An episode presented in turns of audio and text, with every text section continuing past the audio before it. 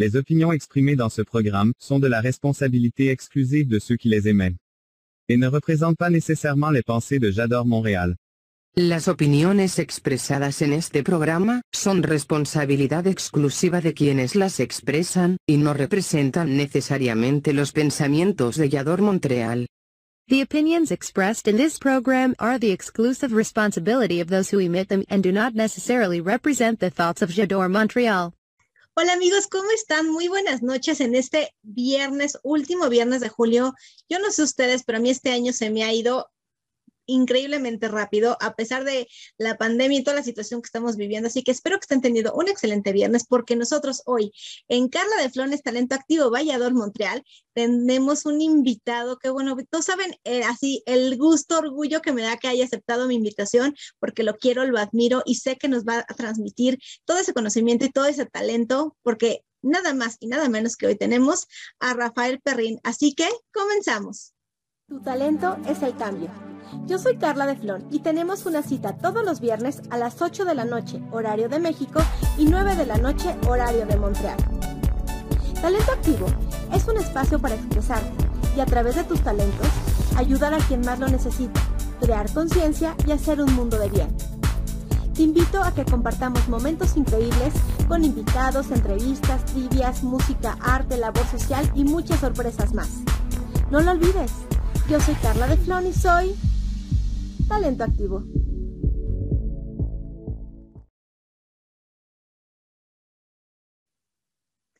Hola amigos, ¿cómo están? Yo soy Carla de Flones y esto es Carla de Flones, es Talento Activo, J'adore Montréal. Y como ya vieron, hoy me acompaña, bueno, un invitado de súper lujo, honor. ¿Qué les puedo yo decir? Bienvenido, Rafael Perrín. Carlita hermosa, qué gusto encontrarnos nuevamente ahora en esta tecnología pandémica maravillosa, en donde podemos llegar y estar cerquita, aunque creo que ahora con esta tecnología podemos estar más cerca que si estuviéramos en persona. Entonces, feliz de estar aquí, mandándole un saludo enorme a todos nuestros paisanos y a todos los latinos que radican en esa bellísima ciudad que es Montreal. Qué alegría poderlos saludar y qué alegría poderte saludar. No, muchísimas gracias, Rafa, por aceptar la invitación. Y como bien dices, creo que, pues yo siempre les digo, hay que verle a veces el lado positivo a las cosas, a las situaciones. Y creo que esta pandemia fue lo que hizo, ¿no? Acercar a, pues, a diferentes comunidades. Y pues a lo mejor nosotros, por ejemplo, tú en algún momento, no sé si ya has pensado, eso lo vamos a hablar más al ratito, pero bueno, fue un streaming de la gente que no ha podido ver La Dama de Negro, a lo mejor estando en Canadá. O sea, hay muchas opciones. La verdad es que el año pasado, que fue cuando tuvimos este primer acercamiento con J'adore Montréal, nos invitaron al Festival de Teatro de Montreal, y así fue como pues pudimos participar sin ir. Entonces no tuve que elegir una o dos alumnas, ¿no? Sino que me pude llevar, o sea, ahora sí que me pude llevar a través de la pantalla a todos mis alumnos, y creo que eso pues estuvo padrísimo. Así que, pues como bien dices, esta tecnología nos está acercando cada vez más. Así es, Carlita. Oye, el eslogan de este programa es: tu talento es el cambio. ¿Cuál sería ese talento que tiene Rafael Perrín para hacer un cambio en el mundo? No, pues ninguno. O sea, yo no me considero una persona con talento, yo me considero una persona con oficio. Yo me considero una persona que ha trabajado toda su vida desde muy pequeño.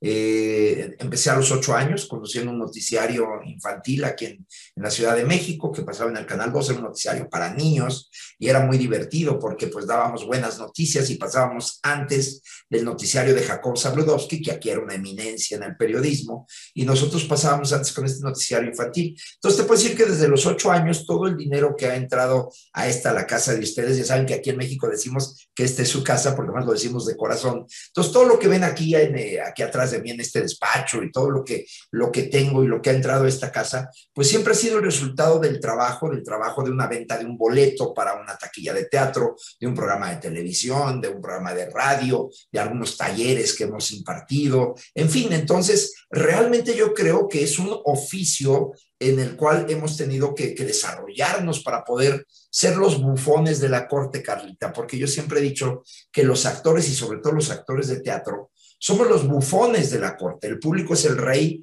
que se sienta a ver una obra para ver si se divierte, si se asusta, si se espanta, si se pone a bailar, si se enamora. Y nosotros pues lo único que hacemos es tratar de entretenerlos, y si logramos el objetivo, pues al final nos aplauden y eso es muy bonito. Y si no lo logramos, pues nos avientan jitomates, y la buena noticia es que esa noche comemos ensalada porque agarramos todos los jitomates, es lo que comemos en la noche preciosa. Pero realmente creo que el cambio radica en darnos cuenta de que si queremos que el mundo cambie, no tenemos que estar sentados esperando a que esto suceda. Si uno cambia, automáticamente el mundo ya cambió.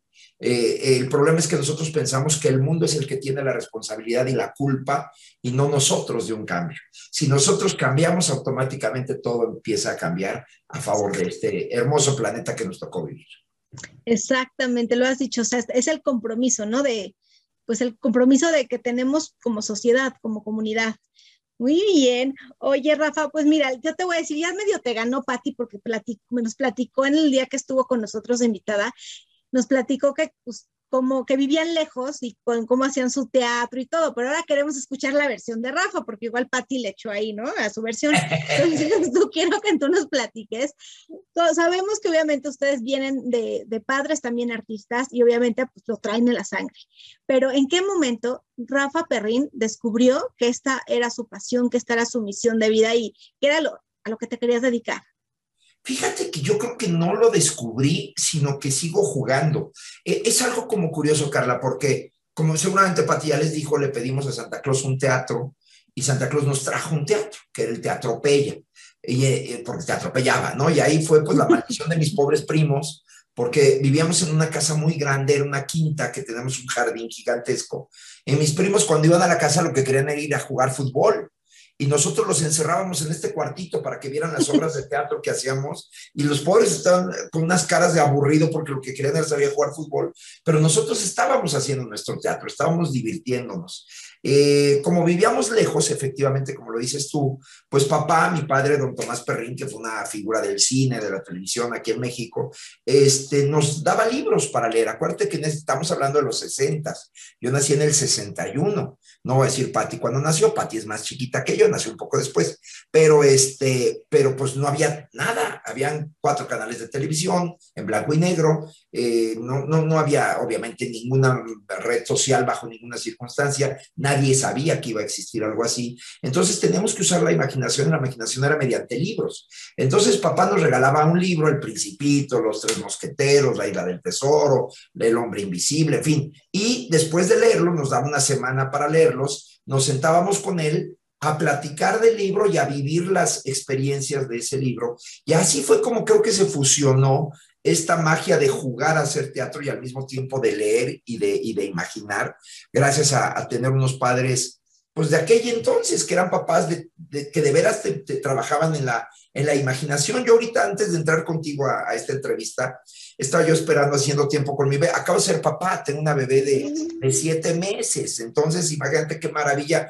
que a mis 60 años tenga una bebé de 7 meses. Y entonces, pues estaba yo jugando con ella y me acordé mucho de mi papá, de cómo, nada más que la única diferencia es que mi papá jugaba conmigo muy contento y yo me empecé a quedar dormido y nos quedamos dormidos los dos, ¿no? Entonces, sí es una etapa diferente, pero yo voy a hacer dentro de todo lo que yo pueda el tratar de mantener que mi bebé pues tenga toda esta experiencia que yo tenía con mi papá, aunada y sumada, desde luego, a las grandes ventajas que tiene la época actual. Mi mujer, Gabriela Palacios, mi esposa, es 30 años más joven que yo, entonces ella está más cerca de la juventud y de la realidad actual, y pues yo estoy un poco más cerca de lo que era. Entonces creo que va a haber un híbrido ahí muy interesante. Pero entonces te digo, jugando, Carla, fue como descubrimos que hacer teatro, porque básicamente es hacer teatro, era nuestra fuente de la eterna juventud y de la gran alegría de la vida. Muy bien. Oye, Rafa, qué increíble. La verdad es que cuando los escucho, pues es que justo es yo creo que es la diferencia de estas generaciones, ¿no? O sea, lo vivieron yo también, o sea, yo escuchaba, por ejemplo, historias de mi papá, ¿no? Y decía, wow, es cuando decía, pues sí, o sea, que te lo transmiten de esta manera, que claro que, o sea, que es algo que quieres probar, que quieres vivir. Y bueno, pues qué mejor que tenerte hoy aquí en este programa, porque eres, y te lo digo, o sea, un actor y un director que adoro y que además respeto porque eres de los grandes. Así que una vez más, muchas gracias por estar aquí. Muchas gracias por tus palabras, te lo agradezco mucho, me hace sentir muy, muy contento y halagado. Muchas gracias.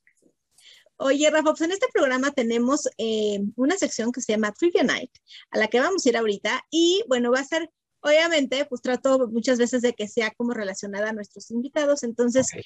El día de hoy, tú obviamente tú eres el que nos va a dar la respuesta, pero va a ser hasta el final del programa, así que vamos a Trivia Night y regresamos.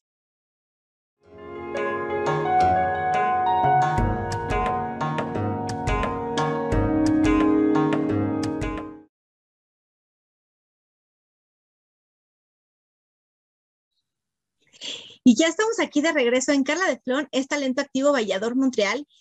Y bueno, como ya saben, tenemos a Rafa Perrín, extraordinario actor y director, pero aquí les voy a decir porque esto no lo dije en la presentación, aunque seguramente cuando empezaron a ver toda la promoción de este programa, saben perfectamente, porque si hay algo de lo que hay que estar orgullosos, Rafa, es que México tiene una producción teatral con más de 27 años ininterrumpidos en cartelera y es La Dama de Negro, ¿no? Así es, Carlita. Entonces, esa es mi pregunta de esta Trivia Night. Ahorita nos vamos a platicar un poquito más para allá, pero esto es, digo, seguramente ahorita en la plática va a salir la respuesta, así que estén atentos porque al final ya saben que tendrán su reconocimiento al primero que nos escriba a www.yador-mediomontreal.com/en-direct, a donde los invitamos para que nos compartan sus opiniones, sus respuestas y todo lo que quieran saber de nuestro súper invitado el día de hoy. Y bueno, Rafa les va a dar la respuesta al final del programa, pero es, ¿qué día? Porque aparte Pati ya lo dijo, entonces tuvieron que haber visto ese programa. ¿Qué día se estrenó La Dama de Negro? Ya la trivia la vez pasada fue en dónde fue, y fue el Arlequín. Ahora fue, ¿qué día? Ya les dije hace 27 años, ahora nada más investiguen, si no, ahí googlean. Exacto. ¿No? ¿Qué día se estrenó La Dama de Negro? Así que, bueno, tienen tiempo para buscar y mandarnos la respuesta para que Rafa nos la dé al final del programa. Así que esa fue nuestra Trivia Night. Y ahora sí, Rafa, vamos a esta pregunta que creo que pues tiene que ser. La Dama de Negro, ¿en qué momento llega a tus manos? ¿En qué momento? O sea, y mi pregunta es, ¿tú pensaste en algún momento que iba a ser? Es un fenómeno, porque que en México algo logre, o sea, estar tanto tiempo en cartelera es increíble, así que platícanos por favor La Dama de Negro. Pero me ibas a preguntar, yo pensé que iba a funcionar de esta manera. Exacto, o sea, cuando llegó La Dama de Negro, ¿tú pensaste que ibas a estar 27 años en cartelera? No, o sea, no, mira, yo me acuerdo que cuando estrenamos la obra, yo le dije a Toño Calvo es mi socio con el que hice la obra, y el maestro Carlos Bracho, entre los tres la producimos, ¿no? Y entonces yo le dije a Toño, le digo, oye, Toño, ¿tú crees que llegaremos a 100 representaciones? Y Toño, muy presumido, me dijo, no, Perrín, vamos a llegar a 400. El sábado pasado develamos la placa de 7,300 representaciones de La Dama de Negro, Carlita. 7,300 representaciones. Imagínate nada más ese número. 27 años ininterrumpidos. No hay manera de que lo hubiéramos soñado, imaginado. De hecho, ni siquiera, te soy muy honesto, quiero ponerle como mucha atención porque me da mucho miedo el saber que estoy haciendo algo que es un ser vivo, porque el teatro es un ser vivo. Es como si compras un perrito y te dicen que tu perrito vive 15 años y ya tiene 27 años tu perrito. Entonces estás como sorprendido de este gran milagro. Lo que sí te puedo decir es que la ensayamos todos los meses. O sea, aunque ya la tenemos muy puesta. Por ejemplo, Ernesto D'Alessio, que es un gran actor que seguramente ustedes lo ubican perfecto, hijo de la maravillosa Lupita D'Alessio.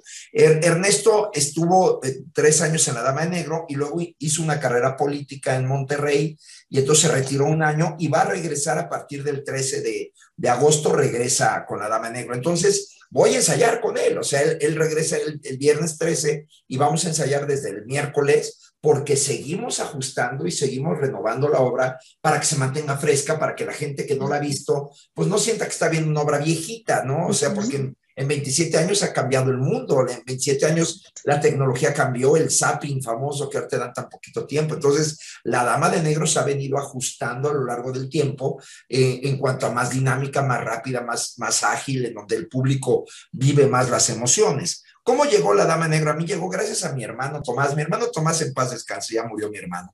Era más grande que yo, de hecho era medio hermano mío, porque era hijo de mi papá y su primera esposa, ya luego muere Cuquita, la esposa de mi papá, o sea, mi papá enviuda, y luego se casa con mi mami, que gracias a Dios mi mamá vive, tiene 92 años, y con mi mamá somos Pati y yo.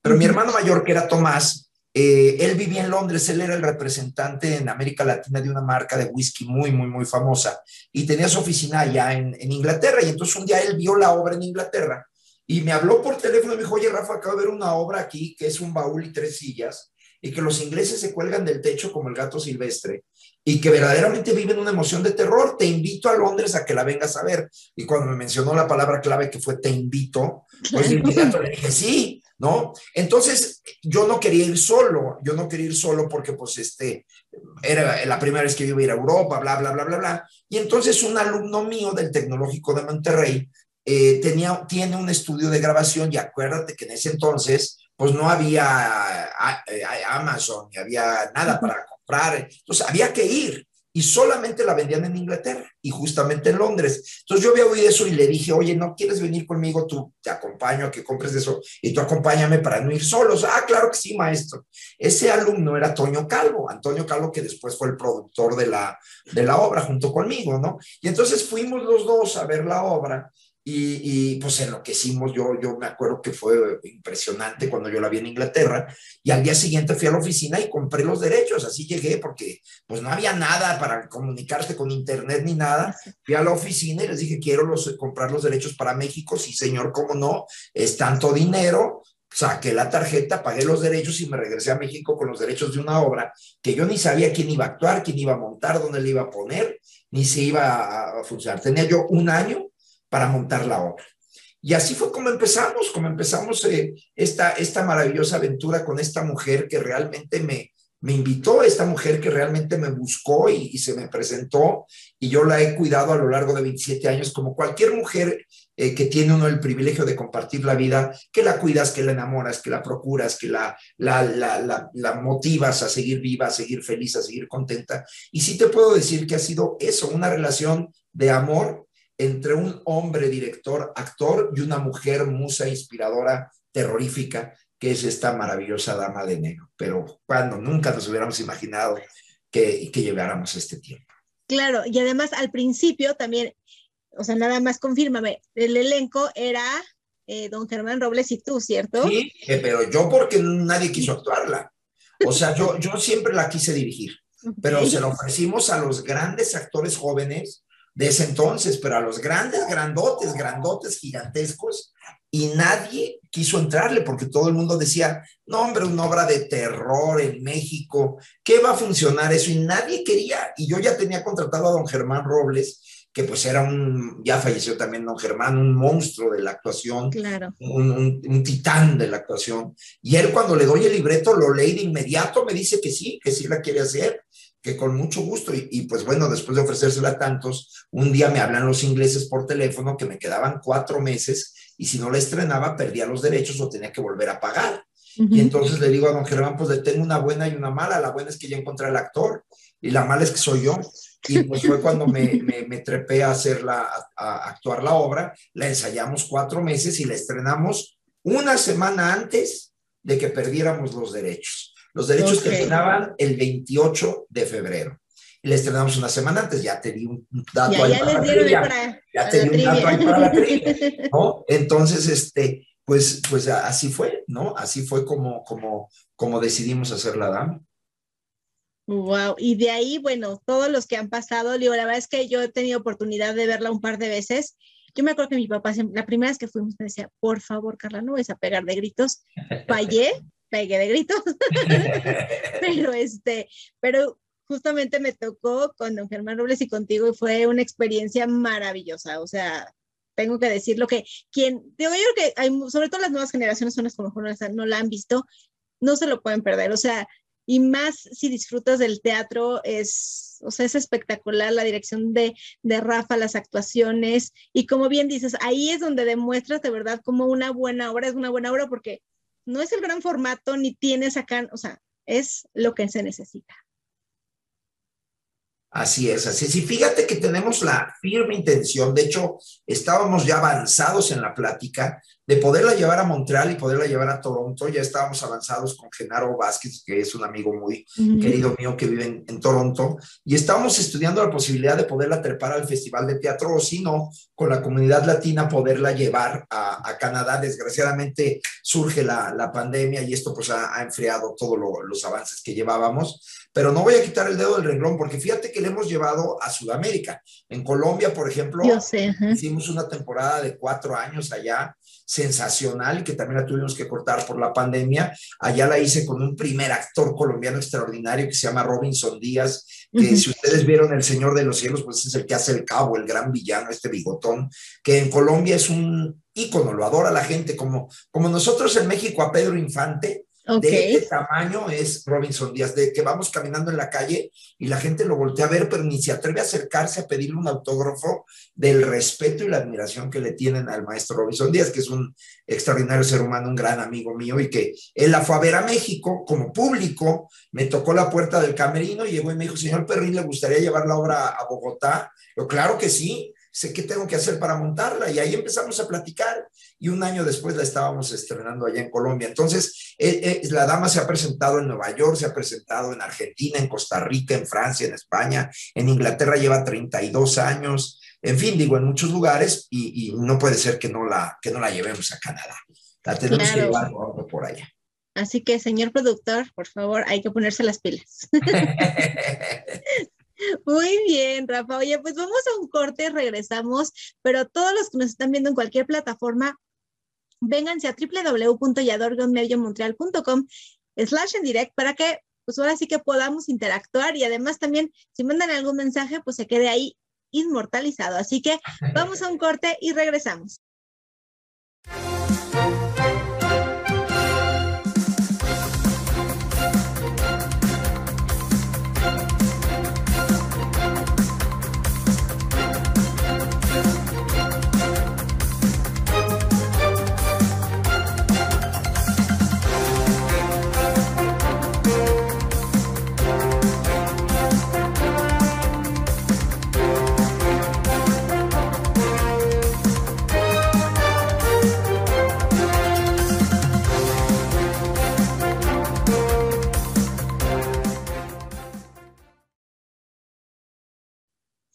Y ya estamos aquí de regreso en Carla de Flones, Talento Activo, J'adore Montréal, con nuestro súper invitado de lujo, Rafael Perrín, que bueno, ya seguramente ya se quedaron picados, porque bueno, yo nada más lo escucho y ya quiero ir al teatro otra vez. Pero además, quiero que nos platiques, Rafa, o sea, obviamente La Dama de Negro, pues, es un, o sea, como dices, o sea, es una de tus compañeras, ¿no? Tienes a Gaby, y Gaby sabe que comparte tu vida con La Dama de Negro, ¿no? Exacto, sí. Pero también está Esquizofrenia, y te estás dirigiendo también diferentes series. Entonces, platícale a la gente, porque a lo mejor dice, oye, claro, pues yo la veo, pero no sé ni quién está atrás de la dirección de esta serie, o a lo mejor Esquizofrenia, que no ha tenido a lo mejor el mismo, pues la misma promoción por el tiempo, para que la gente se anime. Y pues tú platícanos más, Rafa. Aquí, y mira, de esquizofrenia les tengo una sorpresa que no lo saben, y a lo mejor esta es la primicia para recibirlo allá en Montreal. Fíjate que Esquizofrenia, que es una obra de teatro maravillosa que tengo ya 4 años haciendo en México, es un espectáculo unipersonal, pero es una cosa extraordinaria, y me atrevo a decirte que es extraordinaria porque yo durante muchos años, ya llevaba yo 20 años haciendo La Dama, y yo decía, oye, yo no me quiero morir siendo el de La Dama de Negro, yo quiero hacer algo más en teatro de terror, que sea suspenso, emocionante, y no me llegaban libretos, no llegaban. Agarré libretos de Francia, agarré libretos de Australia, me mandaban libretos, me mandaron una versión teatral del Exorcista terrible, otra obra de la misma autora de La Dama de Negro, de Susan Hill, que era buena, pero era más o menos lo mismo que La Dama. Total, estaba yo muy mortificado. Y una noche estaba yo dormido y soñé que yo estaba haciendo una película en un hospital psiquiátrico, y que de repente el director y el crew se iban todos, y que me quedaba yo solo, y les decía, es que yo soy un actor, sí, cómo no, y me dejaban encerrado. Entonces me desperté así con una taquicardia y le digo a Gaby, ya sé de qué quiero que se trate mi próxima obra de teatro. De una persona que se queda capturado en un hospital psiquiátrico por querer hacer un experimento. Y entonces le hablé a Mauricio Pichardo, que es uno de los grandes dramaturgos de nuestro país. Le platiqué la anécdota y la empezamos a desarrollar. Nos tardamos un año en hacerla. Y esto se trata de que en 1914 el doctor Emil Toc, un médico inglés, se interna en un hospital psiquiátrico terrorífico en Londres porque está buscando la cura de la esquizofrenia y vive una experiencia terrorífica que se las está compartiendo a un grupo de médicos en una conferencia médica. Cuando tú llegas a la obra, tú ves una conferencia médica como si estuvieras en la Universidad de Oxford, y entonces llega un médico de frac y todo a platicarles a ustedes, al público, del experimento que él vivió. Pero poco a poco ese experimento que él vivió empieza a suceder ahí en el escenario delante de todos ustedes. Te puedo decir que físicamente pues bajo de 2 a 3 kilos por cada función. El desgaste físico al que yo me enfrento haciendo esta obra es terrible, es un esfuerzo como nunca antes yo lo había visto, ni lo había yo vivido. La gente se emociona porque la gente participa, es interactiva, porque ustedes son los médicos. Y hay momentos en que les pregunto al público, le pregunto cosas y ellos me contestan. Pero la primicia que te tengo es que en Montreal la pueden ver. Hay una página de internet que se llama Vimeo, B de vaca y M-E-O, que es canadiense, vimeo.com. Pues fíjate que la grabé con 35 cámaras antes de la pandemia. 5 meses antes de la pandemia, sin saber que iba a haber pandemia. Quise hacer una versión cinematográfica, porque yo siempre había tenido ganas de hacer cine. Okay. Entonces la hice en cine y la postproducción la hice en Quebec, en donde se hace Game of Thrones y todos estos estudios de Quebec que son tan importantes. Ahí hicimos toda la postproducción.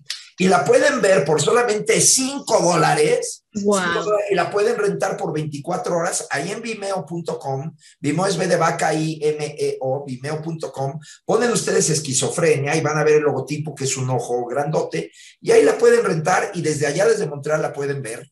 Y me encantaría que si la ven allá me pongan sus comentarios. Sí. Esa es otra obra que tengo mucha intención de llevar allá a Canadá, pero esa sí la puedes ver hoy mismo, terminando el programa de Carla de Flones. En este momento tú puedes meterte a tu internet y pones vimeo.com y ahí puedes ver la obra y seguramente te va a sorprender y te vas a darte cuenta de lo que te estoy diciendo y el tipo de cosas que me gusta hacer, que son pues muy locas. Ganamos premio en el Festival de Habana, en el Festival de Berlín, en fin, es una cosa que verdaderamente ha causado mucha sensación y que te puedo decir con mucho gusto que le he representado en toda la República Mexicana, pero en toda, con teatros llenos. Me acuerdo que uno de los momentos de más terror que yo he vivido en mi vida fue cuando fuimos con esquizofrenia en Monterrey a un teatro que se llama el Pabellón M, que caben 5,000 personas. Entonces, pues yo pensé que iban a haber 400 personas, 300 personas, y a punto de empezar llega el tonto de mi hijo y me dice, oye, papá, ¿qué sientes que hay 5,000 personas que te quieren ver? Y yo le digo, no estés vacilando, papá, está lleno. Bueno, Carla, me entró un pánico escénico, yo no quería hacer la función, yo les decía, avisen que me enfermé, avisen que me dio calentura, que me puse malo. Pues me cargó mi hijo, porque mi hijo es un toro, sí. Me cargó y así me llevó entre piernas y me empujó. Y así me aventaron al escenario y de repente me topo con 5,000 personas. Bueno, fue una noche inolvidable, fue algo espectacular. Y Esquizofrenia sin duda me ha llevado a reconocimientos nunca antes recibidos por mí en una carrera teatral. Así que si la pueden ver, véanla, se van a sorprender y les va a gustar muchísimo. Y además también es interactiva. Por medio de Twitter y de Facebook y de Instagram pueden participar como los médicos que lo hacen en el escenario. Entonces es muy divertida porque recibes respuestas directas en tu celular conforme a lo que tú nos hayas escrito. Súper, así que bueno, ya saben, para toda la gente que nos está viendo, toda la comunidad latina, y si no es latino, pero medio le estás entendiendo, también después aquí les vamos a poner la información para que vean, no se la pueden perder y aprovechar, pues ahora sí, como bien dice Rafa, pues, esta tecnología, ¿no? Claro, que mejor, no tiene $5, bueno, o sea, ni siquiera el boleto, ¿no? No tiene subtítulos en francés, pero sí tiene subtítulos en inglés. Tiene closed captions, si la quieres ver en inglés, me refiero con subtítulos en inglés, la puedes hacer en francés, todavía no llegamos a eso, pero en inglés sí tiene closed captions. Perfecto, oye, pues qué primicia, muy bien, Rafa, no, pues, está súper, está padrísimo, porque justo yo creo que necesitamos también, o sea, si no podemos en este momento ir ahí y estar presentes, pues qué mejor que utilizar estas herramientas. Y bueno, yo te lo comentaba al principio, no has pensado llevar, pero bueno, ya me la respondió y ya me está dando así de, no estoy pensando, ya está. Así es, Rafa. Oye, Rafa, yo te quiero hacer esta pregunta porque creo que ya le hice a Pati también, y para mí es como importante porque creo que eres de una generación muy, muy importante de talentos que surgieron, y hace ratito lo dijiste, del TEC de Monterrey. Entonces yo quiero que me platiques brevemente cuál fue tu experiencia, porque obviamente no es lo mismo a lo mejor dar una escuela, o sea, estar dando clases o montajes en una escuela que se dedica, o sea, de arte, en una universidad, ¿no? Que pues obviamente es para que salgan, la idea es que salgan ingenieros, emprendedores y, ¿no? Entonces cuéntanos más o menos esa experiencia, porque yo creo que muchas veces las personas dicen, ay, es que como yo me quiero dedicar al teatro, pues igual, mejor me voy. No, de verdad, que, o sea, Pati se los dijo, puedes hacer de todo, y creo que el TEC tuvo una generación increíblemente, sobre todo el Campus Estado de México.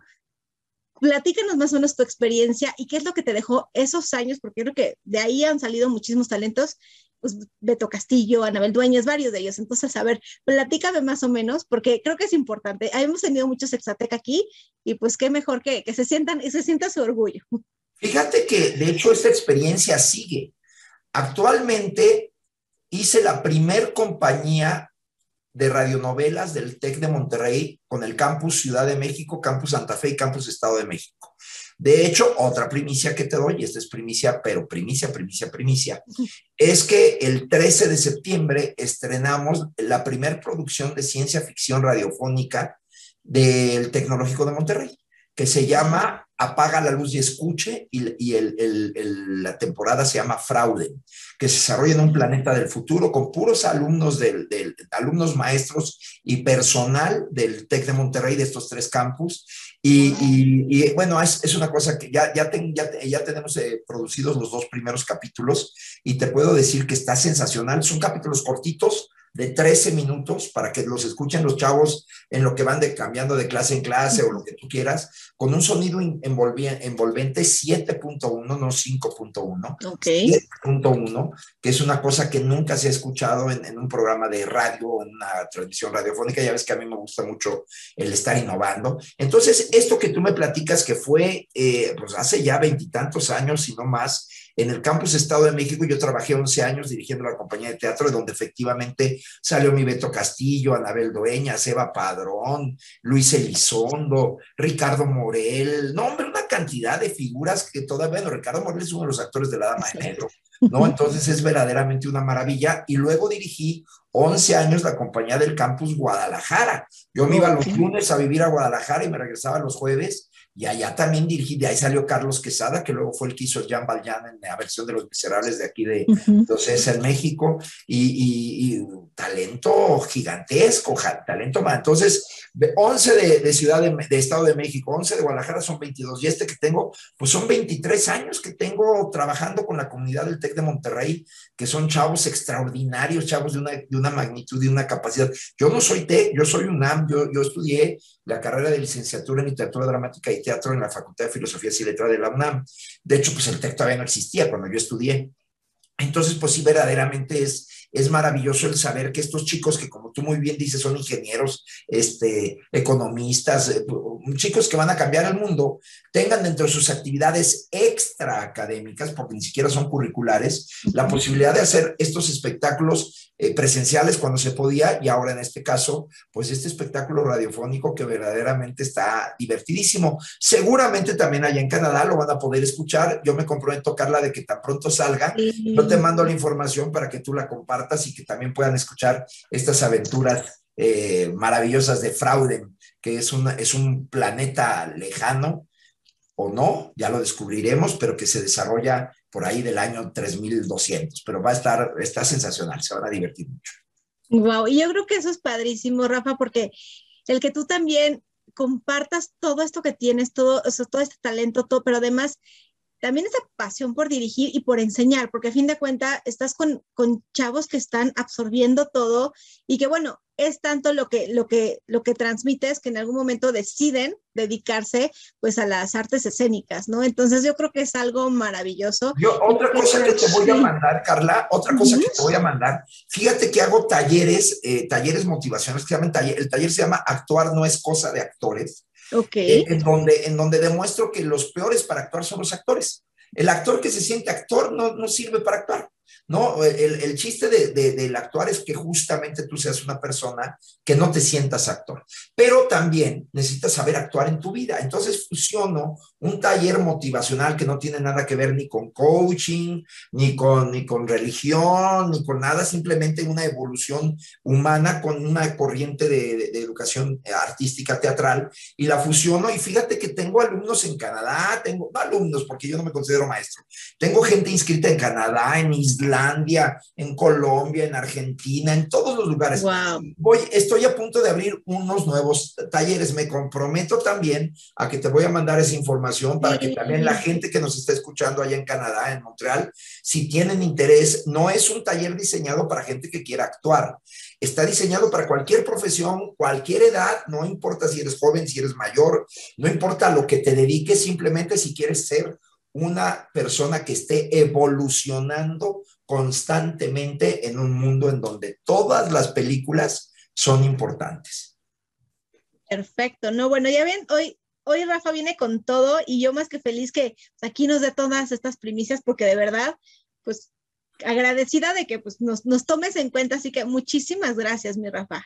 Y Carla, con todo cariño. Y el nuevo proyecto que viene, ¿no? El nuevo proyecto a estrenar en octubre, que es La Llorona. Vamos a hacer una versión, una comedia musical sobre La Llorona, la versión de La Llorona Xochimilca. La vamos a hacer en una isleta en Xochimilco, en donde, como si fuera un autocinema, en lugar de ser de autos, va a ser de trajineras, en donde se van a estacionar las trajineras alrededor de una isleta. Esta isleta la vamos a transformar en un gran soporte, y va a ser como un concierto de Rammstein, una cosa con pirotecnia, con efectos, con todo, en donde vamos a contar este efecto. Y además la maravilla de la noticia que te tengo, pues que el director vocal es Beto Castillo, que el maestro es el director musical, que la coreografía es de Beto Torres, que pura gente, pero la escenografía es del maestro Burgos, la obra es del maestro Pichardo. Toño Calvo, que es otro exatec. Toño Calvo es el autor de toda la música. Acuérdate que Toño Calvo compuso Regina, el musical que hicimos de Lucero y La Magia y Jaudini. Entonces, bueno, es una producción multimillonaria que está haciendo César, mi hijo. César Perrín es el productor, y que esto se estrena en la última semana de septiembre aquí en la Ciudad de México, en un gran formato, en algo nunca antes visto en cuanto a la magnitud. Son más de 150 personas las que participan en el escenario. Imagínate esto. Va a ser un trabajo monumental que empezamos este lunes, o sea, pasado mañana, bueno, pasado domingo, el lunes, empezamos los ensayos. Así que, pues esto es el gran reto que tenemos para este 2021. Wow, la verdad es que increíble, Rafa, siempre innovando, pero además, o sea, no paras, porque eso es lo importante. Y bueno, para todos los que nos están viendo, que no sean de la Ciudad de México, cuídense para que puedan venir a la Ciudad de México y puedan, de verdad, pues ahora sí que vayan haciendo, vénganse varios días para que vean Esquizofrenia, La Dama de Negro, y aprovechen y vean La Llorona, porque definitivamente va a estar espectacular. Y bueno, qué mejor que unir talentos tan increíbles como todos los que me estás comentando. Y sí, yo había visto por ahí algo que César había publicado, así que ¿qué se siente trabajar también con tu hijo? Porque además también, pues a veces es complicado, ¿no? Pero no es trabajar con mi hijo, es trabajar para mi hijo. O sea, mi hijo me contrató. Él me contrató, o sea, mira, yo siempre he sido el jamón del sándwich, porque cuando yo era niño, pues yo era el hijo de Tomás Perrín, y ahora soy el papá de César Perrín. O sea, antes yo llegaba a los teatros y me decían, maestro, qué gusto. Ahora llego y lo primero que me dice, ¿cómo está César?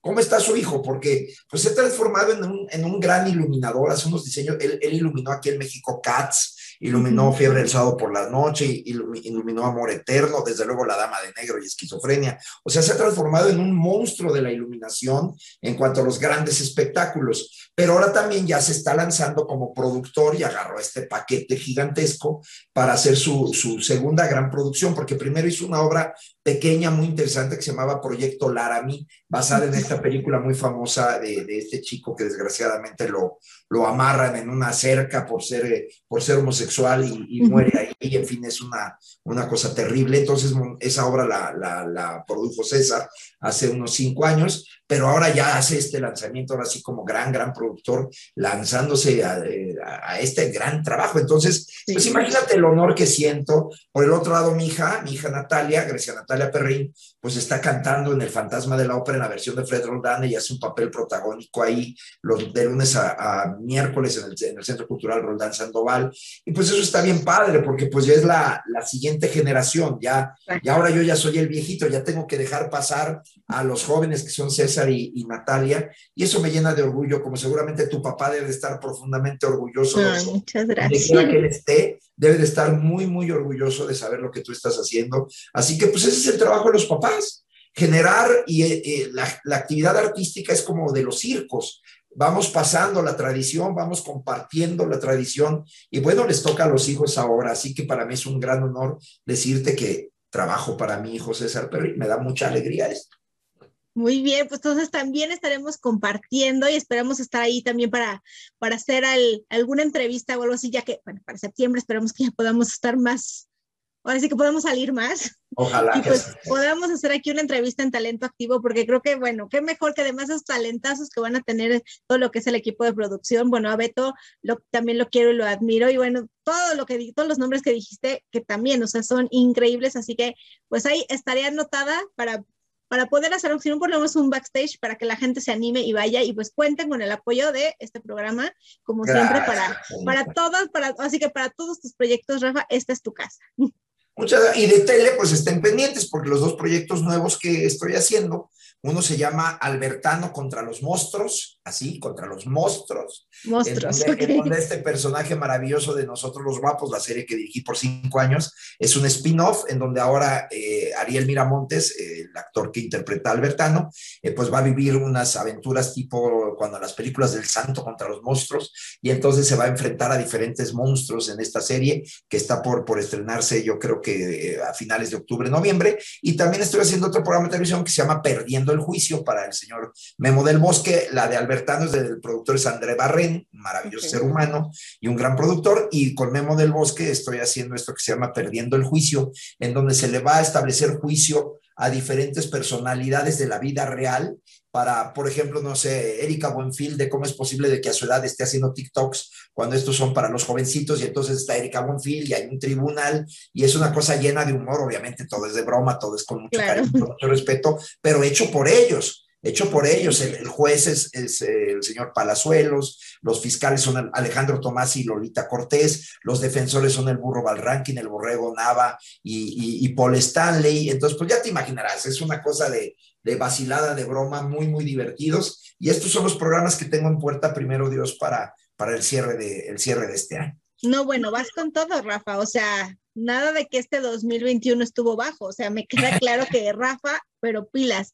No, pues muchas felicidades como siempre, y bueno, claro que es lo que proyectas, y es pues es la pasión con la que pues haces todo lo que te gusta, y yo creo que eso es maravilloso, así que muchas gracias.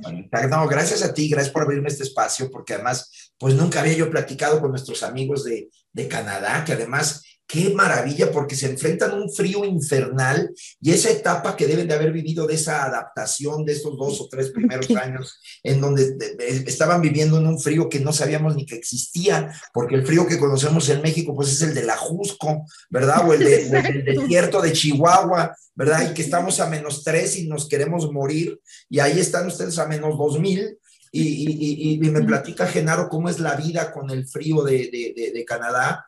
Caramba, pues mi respeto por poner el nombre de nuestros países latinos en alto, que somos de sangre caliente, y ustedes qué rayos están haciendo ahí, pues poniendo en alto, llevando justamente un poco de este amor que tenemos a nuestras familias, a nuestras costumbres, a nuestras raíces, con un pueblo maravilloso, pero que no deja de ser frío y que no deja de ser anglosajón, y también de ascendencia, por supuesto, francesa, pero que verdaderamente no saben lo que es el calor de nosotros los latinos, y por eso es que nos reciben con tanto cariño. Así que merecen todos ustedes mi profundo respeto, porque cada uno de ustedes están poniendo en alto el nombre de su país, y nosotros desde acá, desde su casa, nos sentimos profundamente orgullosos de todo lo que están haciendo por allá. Mi respeto y mi admiración para todos ustedes. Sí, y sobre todo yo sí quiero, aprovechando lo que el comentario de Rafa, pues sí, también quiero agradecer a nuestra productora Javier, porque bueno, abrir esta plataforma para que nosotros podamos transmitir y llegar a toda esta comunidad latina en Montreal y en general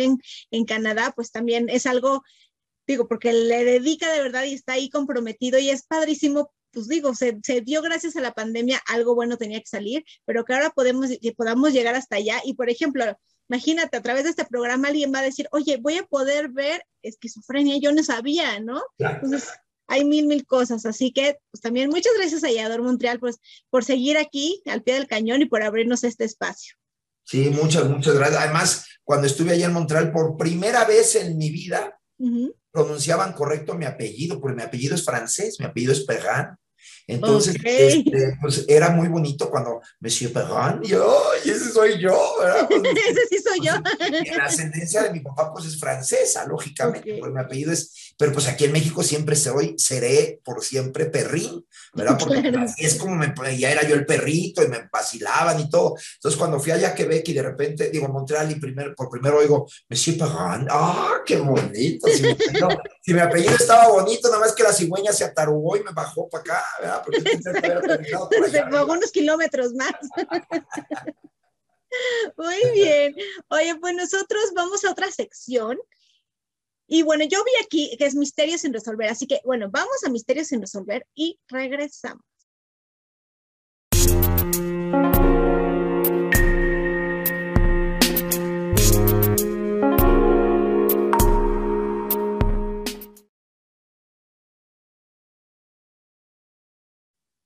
Y ya estamos aquí de regreso en Carla de Flones, Talento Activo, J'adore Montréal, con nuestro invitadazo, Rafa Perrín, porque estamos en la parte latina, Rafa, discúlpame, ya sí te presenté. No, pero... Maravilloso. Oye, vamos a esta sección de Misterios sin Resolver, y yo vi un post que acabas de poner y dije, este tiene que ser mi Misterio sin Resolver, porque quiero justamente... Que todas las personas que nos están viendo den su punto de vista. Y yo ya lo había pensado, pero dije, ¿con quién lo haré? Porque pues, como, y cuando vi ahora sí que lo que escribiste, que ahorita lo vas a compartir, dije, va a ser Rafa. Y el primero, ¿estás de acuerdo? ¿Y cuál es tu posición acerca? Y sobre todo ahorita que estamos en los Juegos Olímpicos. El segundo lugar, tú cuéntanos. Porque mira, muchas veces, o sea, a mí me ha tocado, o sea, yo siempre... Por la parte del baile, el patinaje, eso siempre fue pues mucho la parte de competencia y como tú sabes, pues soy también coreógrafa de concursos. Entonces, pues muchas, o sea, yo decía con las mamás, pues, o sea, las mamás me pagan para que sean las primeras, ¿no? O sea, no para, o sea, primero para que pasen a la final, eso es el primero. Y de ahí queremos el primer lugar. Pero yo sé que tienes una postura que comparto, y que quiero que por favor tú nos compartas a todos, sobre todo ahorita que estamos en esta parte de los Juegos Olímpicos y que yo sí creo mucho en siempre ser el mejor. Entonces, platícanos tu punto de vista en este Misterio sin Resolver, que es el segundo, es el perdedor. Tú dinos, Rafa. Mira, yo siempre he dicho que si yo tuviera la perfección en mis manos, la soltaría, porque lo que más me gusta es buscar la perfección. Eso es lo que más me gusta, el ser perfecto, qué aburrido, ¿no?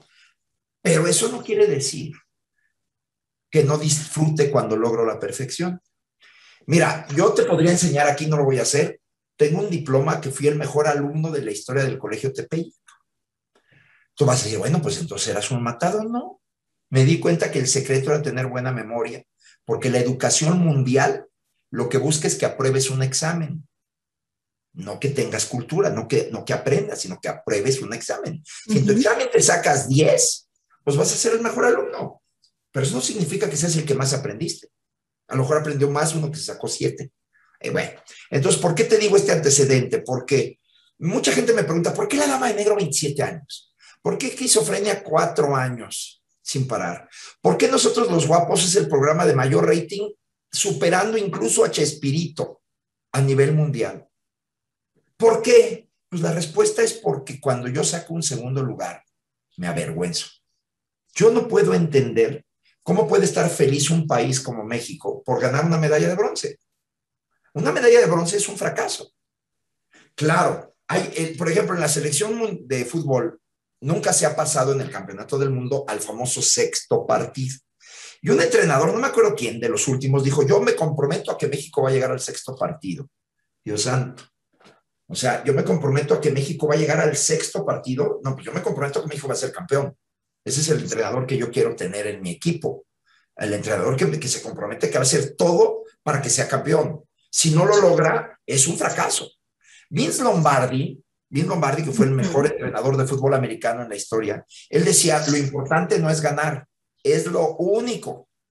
Entonces, mucha gente, cuando puse este post, mucha gente se ofendió y se enojó. Y me dijo, y entonces tú, ¿por qué no haces la obra de La Dama de Negro en Broadway? Porque no es una competencia deportiva.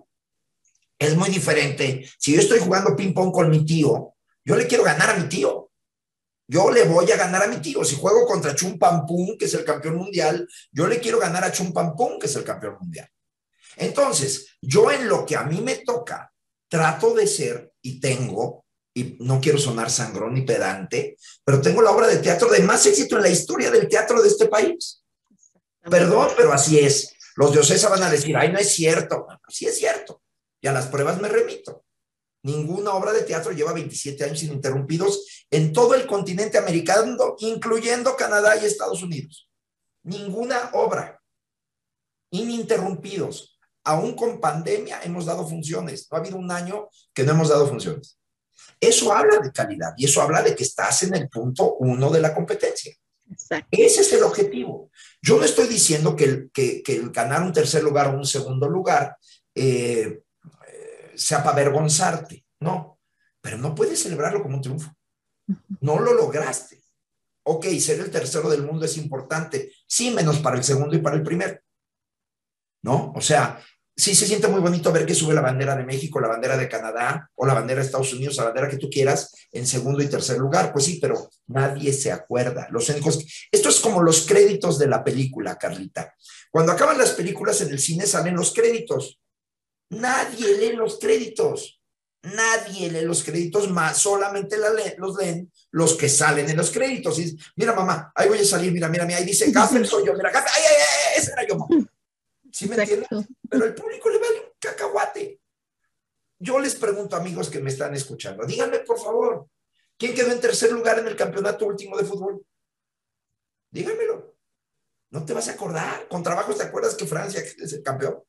Con trabajos, ¿te acuerdas? Nadie se acuerda de los segundos y de los terceros lugares. Pero en México, como en México somos tan lindos y tan buenas personas y tan tiernos, y mi casa es tu casa, y mi casita, pues entonces decimos, ay, qué buen esfuerzo hicieron los muchachos. Me muero de risa cuando vi la transmisión de las arqueras, de arqueras. Nos tocó competir contra Alemania, no sé si se acuerden. Y entonces oías al entrenador alemán y les decía a sus arqueras, Fraxen. Eso era todo. ¿Quién sabe qué habrá dicho? No entiendo alemán. Pero así hace cuenta que decía, Fraxen. Eso era todo. Y pum, y le pegaba al blanco, al 10. Luego le decía, Fraxen. Y al entrenador mexicano, tú puedes, concéntrate, échale ganas, lo vamos a lograr, vas a ver que... Así no se entrena para ganar. Esa no es la manera de entrenar. Mucha gente dice, no, pero es que el ambiente deportivo en México es muy castigado. Sí, y pregúntale a Hugo Sánchez, pregúntale a Fernando Valenzuela, pregúntale a Tibio Muñoz, a Mariles, tantos mexicanos que han triunfado a nivel internacional y que tenían las mismas excusas para decir, fui al segundo lugar, fui al tercer lugar. Y ellos no las tienen. Ellos también crecieron en México, ellos también son de barrios humildes. Valenzuela en Echoaquí, la Sonora, aventaba piedras en un bote. Y ahí pasa Mike Brito y lo ve y dice, oye, este señor tiene una puntería increíble, debe saber jugar béisbol, le da una pelota y lo hace el campeón mundial de los Dodgers de Los Ángeles. Entonces, ¿dónde está esa fina raya del 9 al 10? Yo siempre he dicho que la distancia más larga al éxito es del 9 al 10. Del 0 al 9, cualquiera llega. Pero del 9 al 10, muy poquitos pueden llegar. Entonces, pues sí, se me ocurrió poner eso en el Facebook y me fue re mal. Pues todos los mediocres protestaron. Es que justo, o sea, exactamente. Y es lo que creo que lo hemos platicado mucho en este programa con varios invitados. Digo, ahorita fue esta parte de la competencia, pero también hay muchos que, o sea, hemos sabido, sobre todo las nuevas generaciones a las que a lo mejor no nos traían acá. Digo, como tú sabes, pues mi papá, pues siempre, ¿no? Y mi mamá bailarina, hija de militar, no, bueno. Entonces yo, a mí siempre me han traído cortita y pues siempre como tratar de ser, pues llegar a la perfección, por lo menos en lo que estás haciendo. Y mi papá, me acuerdo perfecto, y siempre eran cursos y siempre eran clases, me decía, lo que vas a hacer, lo vas a hacer bien. O sea, eso era, ¿no? Y cuántas veces no nos ha pasado que las generaciones, o sea, las nuevas generaciones van a una audición y llevan 3 clases, pero ellos ya son actores. No sí. Quedan, no quedé, entonces ya me dedico a otra cosa. Y es justo esta educación. ¿Sabes qué es lo que pasa, Carla? Y eso lo digo en los talleres, que nosotros cuando hablamos del fracaso y del éxito, siempre se ponen dibujos en donde fracaso y éxito, ¿no? Y entonces tú tienes que tomar y eso es una de las grandes fórmulas de ser mediocre. Uh-huh. Todo camino al éxito está lleno de fracasos. Es el mismo camino. El camino va al éxito, pero tú tienes que fracasar muchas veces para llegar al éxito. La fama es una reacción secundaria del éxito. No forzosamente si tienes éxito eres famoso, ¿eh? No. Es una reacción secundaria, es como una enfermedad que te puede dar. Pero lo que sí es un hecho es que no conozco una sola persona que tenga éxito que no haya fracasado muchas veces antes de llegar al éxito. No conozco a una sola. La única diferencia es que cada vez que fracasas, ya sabes que por ahí no es. Entonces la siguiente vez ya no partes de 0, ya partes de 1, de 2, de 4, porque ya sabes que haciendo eso no va a ser. Y eso se llama ensayo, y eso se llama perfeccionar, y eso se llama entrenar, y eso se llama superarte. Porque tú dices, yo quiero ser el mejor jugador de fútbol, me voy a parar a las 8 de la mañana todos los días a patear la pelota. Pues sí, pero hay otro que se para a las 7, y hay otro que se para a las 6, y hay otro que se para a las 5, y hay otro que no duerme. ¿Tú crees que de veras Messi, tú crees que de veras Cristiano Ronaldo son estrellas del fútbol nada más pues porque tuvieron suerte, porque le echaron ganas? No. Michael Jordan, o sea, por Dios santo, Carlita, tú lo sabes bien. Por eso es que estamos tan lejos los latinos de poder llegar a estos niveles. No es por la alimentación, no es por el ADN, no es por los gobiernos que tenemos, es porque nos conformamos. Yo, perdóname, pero yo, Rafael Perrín, a mí no me importa quién sea mi presidente, a mí no me importa quién sea mi jefe de vecinos, a mí no, yo tengo mis propias reglas, y mis reglas son: no hay excusa para buscar el éxito. No hay, hay una pandemia, bueno, ahorita te acabo de decir las actividades que tengo en la pandemia. Exactamente. No te quedas esperando a ver qué pasa, ¿no? No soy perfecto, ni soy sabio, ni me considero exitoso. Te lo contesté cuando me dijiste que sí, que pensaba yo del talento. Yo tengo un oficio, y este oficio que yo tengo es sagrado. Es un sacrificio porque es sagrado, es un oficio sagrado. Entonces mi oficio, fíjate qué maravilla, mi oficio es divertirte. Eso es a lo que yo me dedico, a que tú vayas, veas una obra de teatro, un programa de televisión y te diviertas. ¿Tú crees que de veras yo me voy a cansar de buscar la perfección en esto? Y claro, a lo mejor ves mi programa y me dices, oye, es malísimo. Sí, claro, tienes todo el derecho porque es una respuesta subjetiva. Pero una respuesta objetiva es que tiene un rating, que tiene un valor de producción, que tiene un costo. Pero eso al público no tiene por qué interesarle. El público tiene toda la autoridad de decir, oye, me parece malísima La Dama de Negro, qué aburrida. Tienes el derecho de decirlo, es tu juicio subjetivo. Y yo no te puedo decir que estás mal. Si a ti no te gustó, pues yo veo un cuadro de Picasso y a mí no me gusta. Veo un cuadro de Dalí y me corto las venas, me fascina. Pero ese soy yo. A lo mejor a ti, Carlita, te encanta Picasso, pero a mí no me gusta Picasso. Y no por eso es que tú estás mal o yo estoy bien. El arte es un valor subjetivo, el deporte no. El deporte, el que más goles mete es el que gana el partido de fútbol. Es muy diferente el concepto. Exacto. Así que este misterio ha sido más que resuelto y justamente es eso, o sea, el buscar la perfección. Y él, pues siempre, pues exacto, o sea, buscar el número 1. Y a lo mejor, si quedas en tercero, bueno, sí es una satisfacción para decir, ok, pero ¿qué hicieron los del segundo, los del primero, para yo llegar la próxima ahí? Y entonces no gastas la energía festejando tanto, mejor te enfocas y lo logras. Así que, misterio resuelto. Muchas gracias, Rafa. Y nosotros vamos a un corte para regresar a una de las secciones que más amo y adoro y donde sé que Rafa de alguna manera va a participar. Así que vamos a un corte y regresamos. Dejar tu país por un sueño nunca es fácil. Hay retos, inconvenientes, sufrimiento, pero sobre todo aprendizaje. Ven y comparte con nosotros tu experiencia de ser un migrante. Todos los miércoles, 8 de la noche, Montreal, Canadá, 7 de la noche, Ciudad de México. Podrás participar en el chat y tus comentarios serán leídos por nuestra conductora. Y en un descuido, migras a nuestro programa como un invitado. No te lo pierdas. J'adore Montréal. Tu talento es el cambio. Yo soy Carla de Flones y tenemos una cita todos los viernes a las 8 de la noche, horario de México, y 9 de la noche, horario de Montreal. No lo olvides. Yo soy Carla de Flones y soy Talento Activo.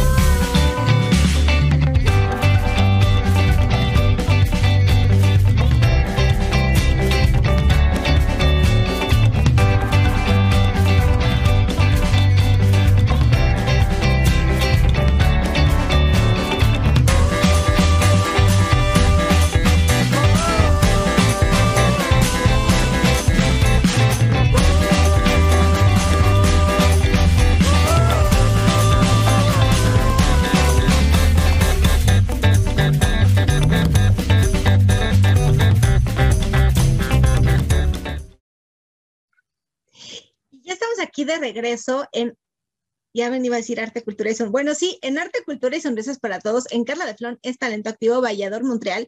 Y bueno, Rafa, yo sé, no sé si tú sepas, pero bueno, yo tengo un programa social desde hace más de 12 años, en el cual, bueno, surgió por la necesidad de llevar funciones de teatro, musicales, actividades, manualidades y todo lo que tuviera que ver con la parte del entretenimiento con mis alumnos. A comunidades vulnerables, a comunidades que no tienen acceso a ir a un teatro, que incluso pues nos ha tocado que ni siquiera tienen zapatos, ¿no?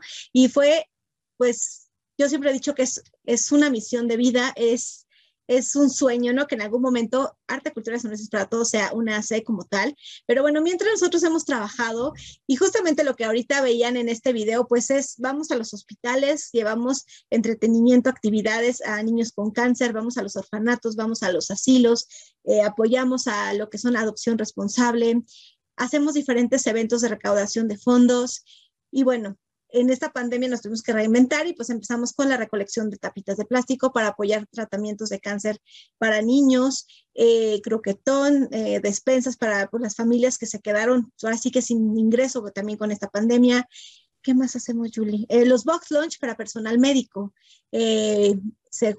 Llegamos a juntar 800, lo cual fue maravilloso porque vimos que la gente, de alguna manera, digo, sí le tuvimos que meter muchísima promoción, pero la gente se empezó a tocar ese corazón y decir, pues voy a preparar, aunque sea mis sándwiches, y de verdad pudimos llevar 800 a lo que fue personal médico que está en primera línea COVID, como a los familiares de las personas en los hospitales que muchas veces se salieron corriendo y no llevaban ni para comer, o tienen un espacio, una sombra, o para no perderlo, entonces no se pueden mover de ahí, y personas en situación de calle cerca de los hospitales. Entonces, bueno, eso es algo que he podido hacer gracias a mis alumnos que pues se han unido a esta locura que yo llamo, pero que a fin de cuentas yo creo firmemente en que un acto de bondad puede cambiar la vida de muchas personas para bien.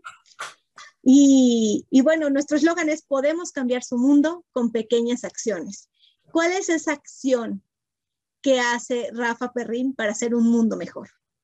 Mira, no te podré yo decir, porque no puedo decirlo, las cosas que yo pueda o no pueda hacer, pero lo que sí te digo es que me sorprende la labor que haces, te felicito, te admiro, te respeto siempre, porque además lo traes de nobleza, nobleza obliga, lo traemos en la sangre. Te puedo contar que mi padre, don Tomás Perrín, fue el creador de la Casa de los Niños de Acolman, una casa en donde se dio asilo a más de 700 niños por ahí de la década de los 60, 70s, en Acolman, que ahora es una cosa que hicieron un fraccionamiento, pero cuando papá lo tenía, se lo dio a unos padres y estos padres jesuitas hicieron esta labor social.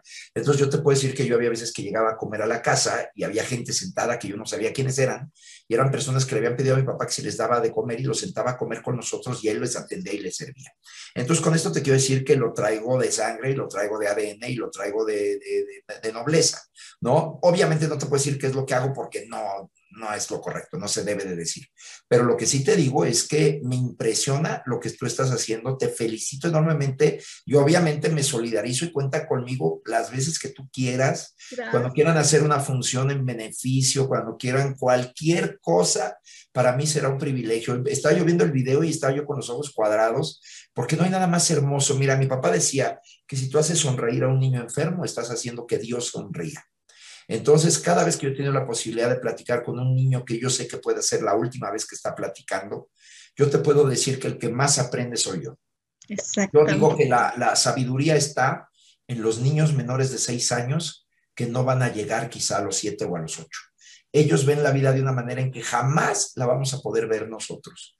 Y nuestra obligación como humanidad, como seres humanos, como gente supuestamente pensante, lo que tendríamos que hacer es provocarles la mayor cantidad de alegría a estos niños que sabemos que les queda poco tiempo de disfrutarla. Entonces, me emocioné muchísimo viendo el video de lo que estás haciendo, te felicito, y yo sí creo que la capacidad de poder ayudar siempre será lo más grande, porque es el taller del que te platico, la última sesión son 25 sesiones.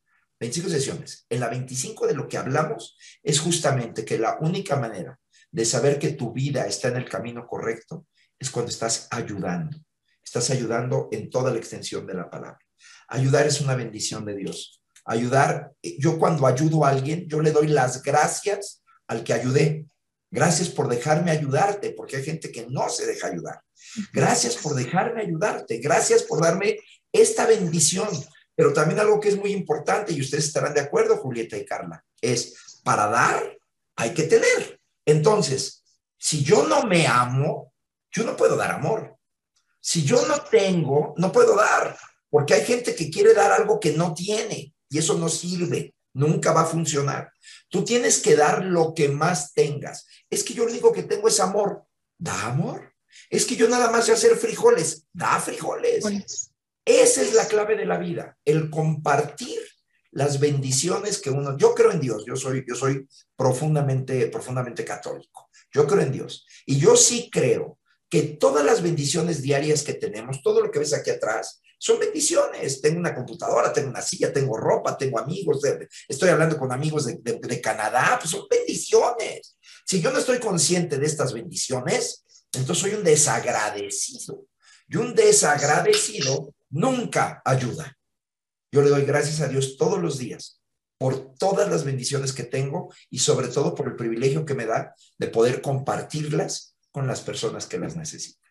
Felicidades a las dos. No, muchas gracias, Rafi. Sabes, algo que yo, la verdad, también me siento como, bueno, agradecida, es justamente el que he encontrado en el camino personas que se unen y me dicen, va, y lo hemos platicado mucho, y ahorita Julie será quien también quiero que pues nos ayude a compartir esta historia, porque en estos 12 años, ella ha estado los 12 años, o sea, desde que era una bebé prácticamente, ¿no? Apoyando y cómo hay veces que te encuentras ciertas personas, y yo te voy a platicar esto, yo me salió la lagrimita porque eso me chillona.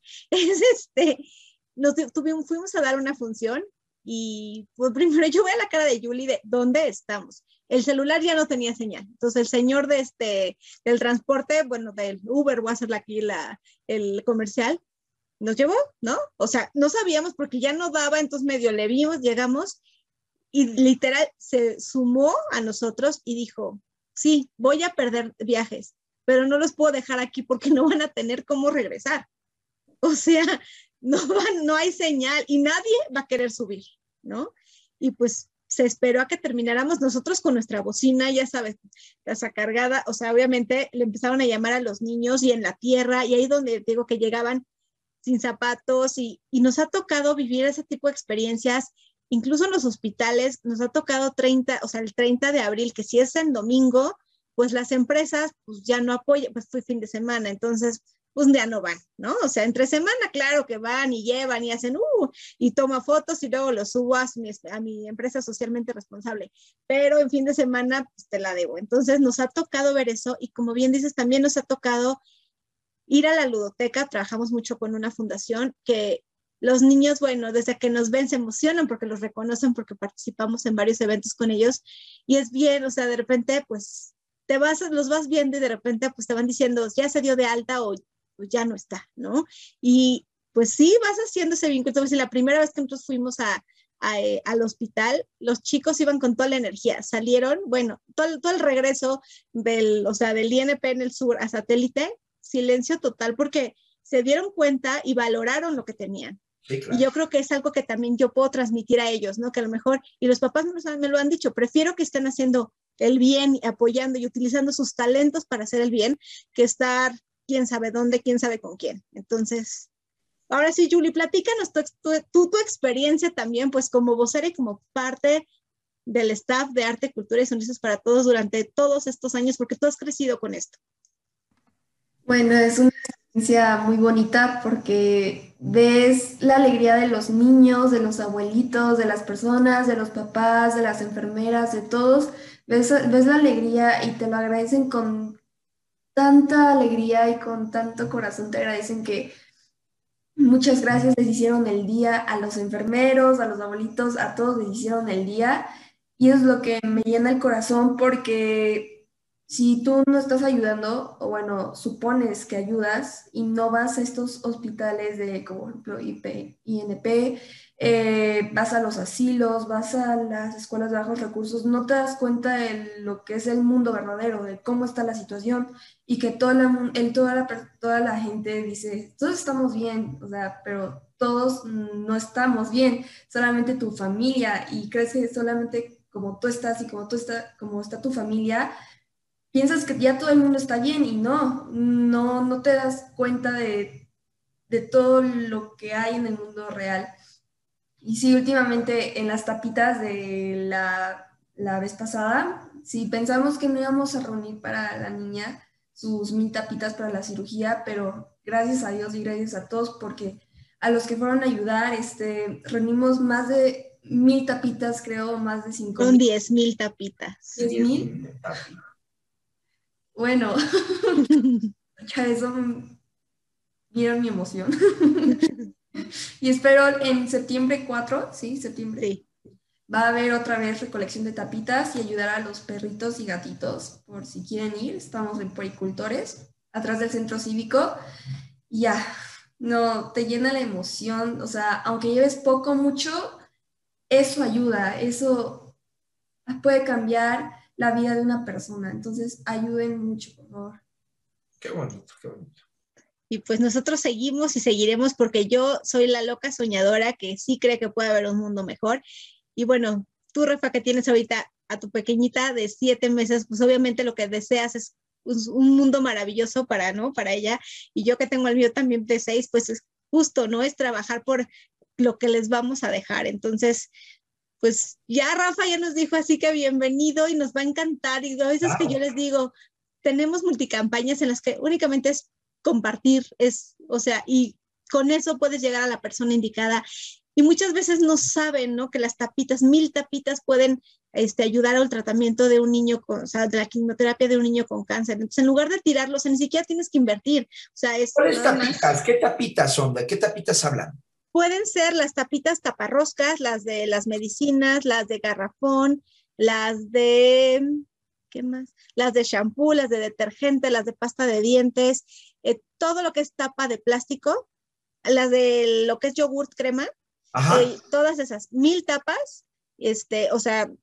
Nosotros hoy estamos apoyando a una chiquita que va para 3 años y tiene un tumor atrás del ojo. Bueno, tiene un tusí y entonces tiene cáncer. Entonces, para sus quimios y para la cirugía necesita las 1,000 son para la quimio, 3,000 son para empezar con la cirugía, y ahorita por los tratamientos que hoy empieza a llevar y empieza a necesitar hasta 5,000 tapitas. Entonces, imagínate, como muchos me dicen, es que yo tengo una bolsita, no importa, esa bolsita, o sea, tú tienes una bolsita, pero 10 personas más tienen esa bolsita. ¿A dónde se mandan esas tapitas? Nosotros tenemos centro de acopio en Satélite, pero si no, hay banco de tapas en varios lugares de la Ciudad de México. Y, por ejemplo, estamos viendo con varios de nuestros voceros que de repente dicen, oye, ¿sabes qué? Yo voy a estar en el sur y tal día puedo recolectar, ¿no? Y nosotros las estamos entregando directamente a la mamá de esta pequeñita para que pueda tener el beneficio de, se lo manda al banco. ¿Me dejarían ustedes hacer un video, que yo hiciera un video? Es que yo esto, por ejemplo, no lo conozco.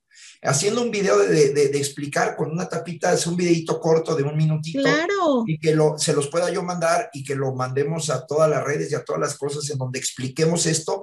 Yo lo único que nada más que necesitaría es una dirección, un algo a donde el que vea el video sepa con quién comunicarse de ya junté 100 tapitas o las que sean, ¿no? Pero pongámonos en marcha, vamos a hacerlo ya. Claro que sí, te vamos a mandar incluso también, tenemos una imagen de todas las tapitas que se utilizan y te vamos a compartir toda la información, y bueno, más que felices de que nos puedas apoyar de esta manera, porque tú no sabes... Y no nada más yo, me comprometo a decirle a Adrián Uribe, a Ernesto D'Alessio, sí, en fin, a todas estas personas que son amigos muy queridos, doña Carmelita Salinas, por ejemplo, imagínate un tuit de Carmen Salinas, imagínate eso. Entonces, si yo le platico que estamos haciendo una labor, y ya digo estamos, porque ya me sumé. No, pero por supuesto. Si le digo que estamos haciendo una labor para ayudar a niños, y que el único favor que les pedimos es que la tapita esta la guardes y en lugar de tirarla en el bote, la vayas acumulando. ¿En otra bolsa? Dios santo, o sea, hagámoslo ya. Y ¿sabes qué? Digo, ahorita estoy pensando, incluso podemos tener una vez al mes, por ejemplo, y ahí ya nos comprometemos, nos hacemos que en el mismo teatro de repente la gente que va y pueda llegar y dejar ahí sus tapitas, y entonces... O que con tus tapitas te doy un boleto gratis. Y entonces ves la obra de teatro, pero te cobro 100 tapitas. Oye, perfecto. No. Ay, Rafa, no, bueno. Pues sí, qué mejor vocero. No, se trata de ayudar a niños, por Dios santo. Exactamente. No cuentan conmigo al 100%. Encontraremos varios mecanismos. Yo te juro que desconocía esto, pero a partir de ahora, pues no voy a volver nunca en mi vida a tirar una tapita mientras ustedes dos existan. Ay, muchas gracias, Rafa. Y bueno, pues bienvenido a Arte, Cultura y Sonrisas para Todos, porque podemos cambiar su mundo con pequeñas acciones. Y estas son las acciones que los invitamos a todos a ser conscientes, y hay tantas maneras de ayudar, así que bueno, antes de que yo ya empiece a llorar porque estoy a nada, vámonos a un corte y regresamos con nuestra sección musical, obviamente interpretada por Julie, así que vamos a un corte y regresamos. Duros, estrellados, revueltos en omelette. Las mujeres tenemos muchos puntos de vista que queremos compartir contigo. Te esperamos todos los viernes a las 22 horas a ser parte de Un Club de Huevos en J'adore Montréal. Elizabeth Llanos, Marisuri, Lisbeth Marmolejo y Galilea Marcelino. 4 mujeres discutiendo temas de actualidad. Viernes 22 horas Montreal, Canadá, 21 horas Ciudad de México. ¿Quieres ser parte de una comunidad verdaderamente valiosa? J'adore Montréal se interesa por la comunidad y te da múltiples beneficios reales, útiles y que impactarán en tu vida para siempre. Talleres, conocimientos y herramientas para tu crecimiento personal. Y si eres emprendedor, este es el espacio que necesitas. Sé parte de esta comunidad totalmente gratis. Everything you said they already knew, more or less. Well, here's something that you didn't know. 2 of those special atomic bombs haven't gone off.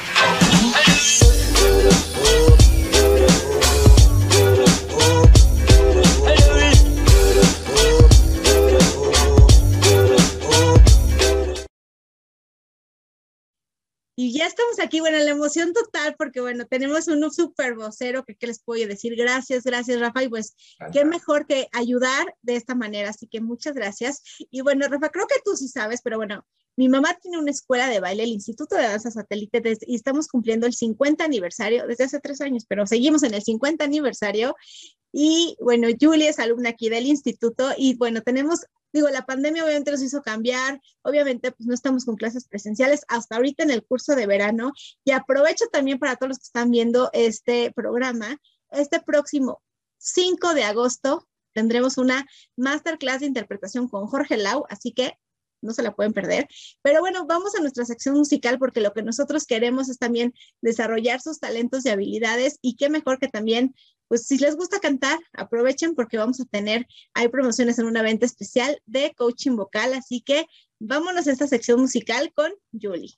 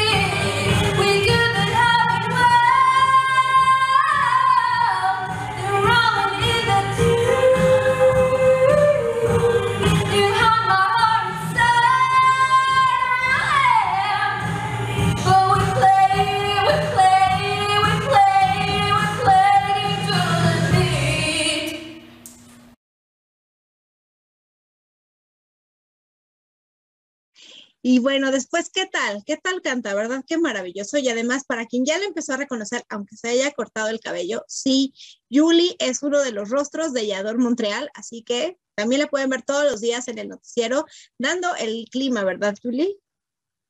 Sí, el clima. Dando el clima en francés y en español, así que yo como mamá gallina, la más orgullosa.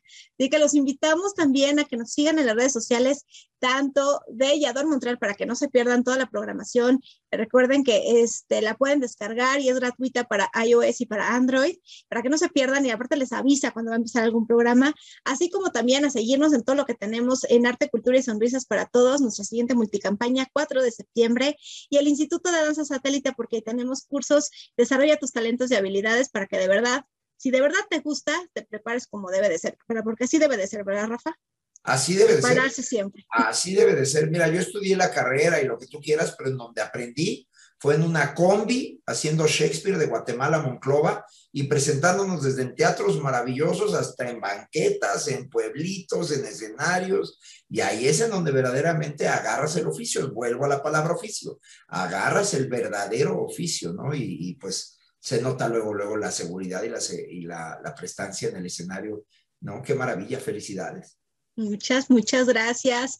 Y bueno, después de la emoción que tenemos hoy, porque la verdad es que hoy Rafa nos hizo muy felices, vámonos ahora sí a responder la Trivia Night. Así que la pregunta fue, ¿en qué día se estrenó?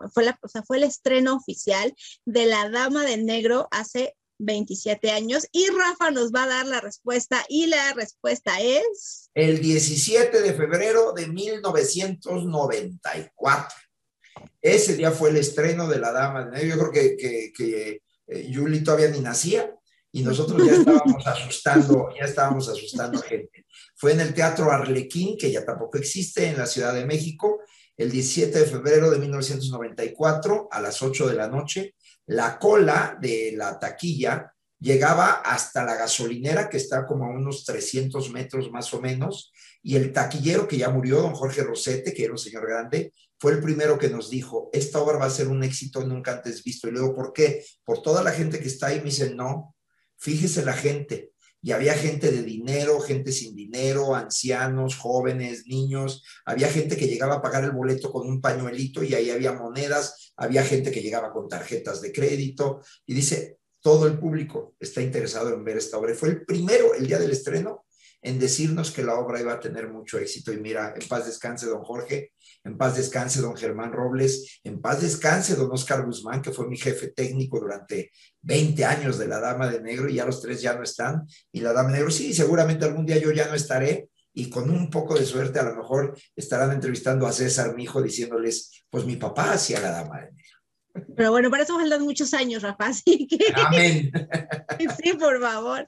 No, pero bueno, yo solo, de verdad, te quiero agradecer, Rafa, por haber aceptado la invitación.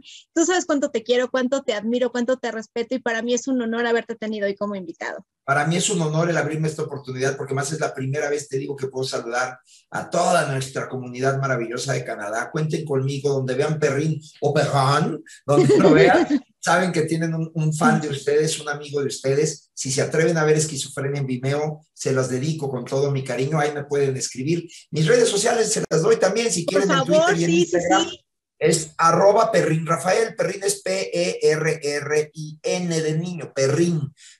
@Perrín Rafael, tanto en Twitter como en Instagram, y en Facebook soy Rafael Perrín, y yo contesto todo personalmente, así que si me escriben, si están viendo esto, me encantará estar en pláticas con ustedes, y prometo que tan pronto lo permita la pandemia, estaré yendo a saludarlos allá a Montreal con todo mi cariño, que no va a ser ningún sacrificio. A ti, Carlita, mi agradecimiento, mi admiración, te felicito por tu labor, por lo que haces, te felicito por este espacio tan importante que tienes, y por la labor maravillosa que estás haciendo, apoyando a los animalitos y a los niños que tienen enfermedades. Felicidades, Dios te bendiga, Dios te bendice, y qué padre que tengas una chica a tu lado como mi Julieta preciosa, que es una hermosa mujer y que está completamente absorbiendo toda tu sabiduría, y qué padre que ella sea una embajadora de esta labor tan importante. Mi respeto para todos ustedes. Gracias a nuestro productor, un abrazo hasta allá, hasta Montreal. Muchísimas gracias por tu apoyo, por estar aquí, y gracias por estar trabajando para poner en alto a los latinos allá en Canadá, y que Dios nos bendiga a todos. Estamos en una situación en donde la única manera en que vamos a salir adelante es con el amor.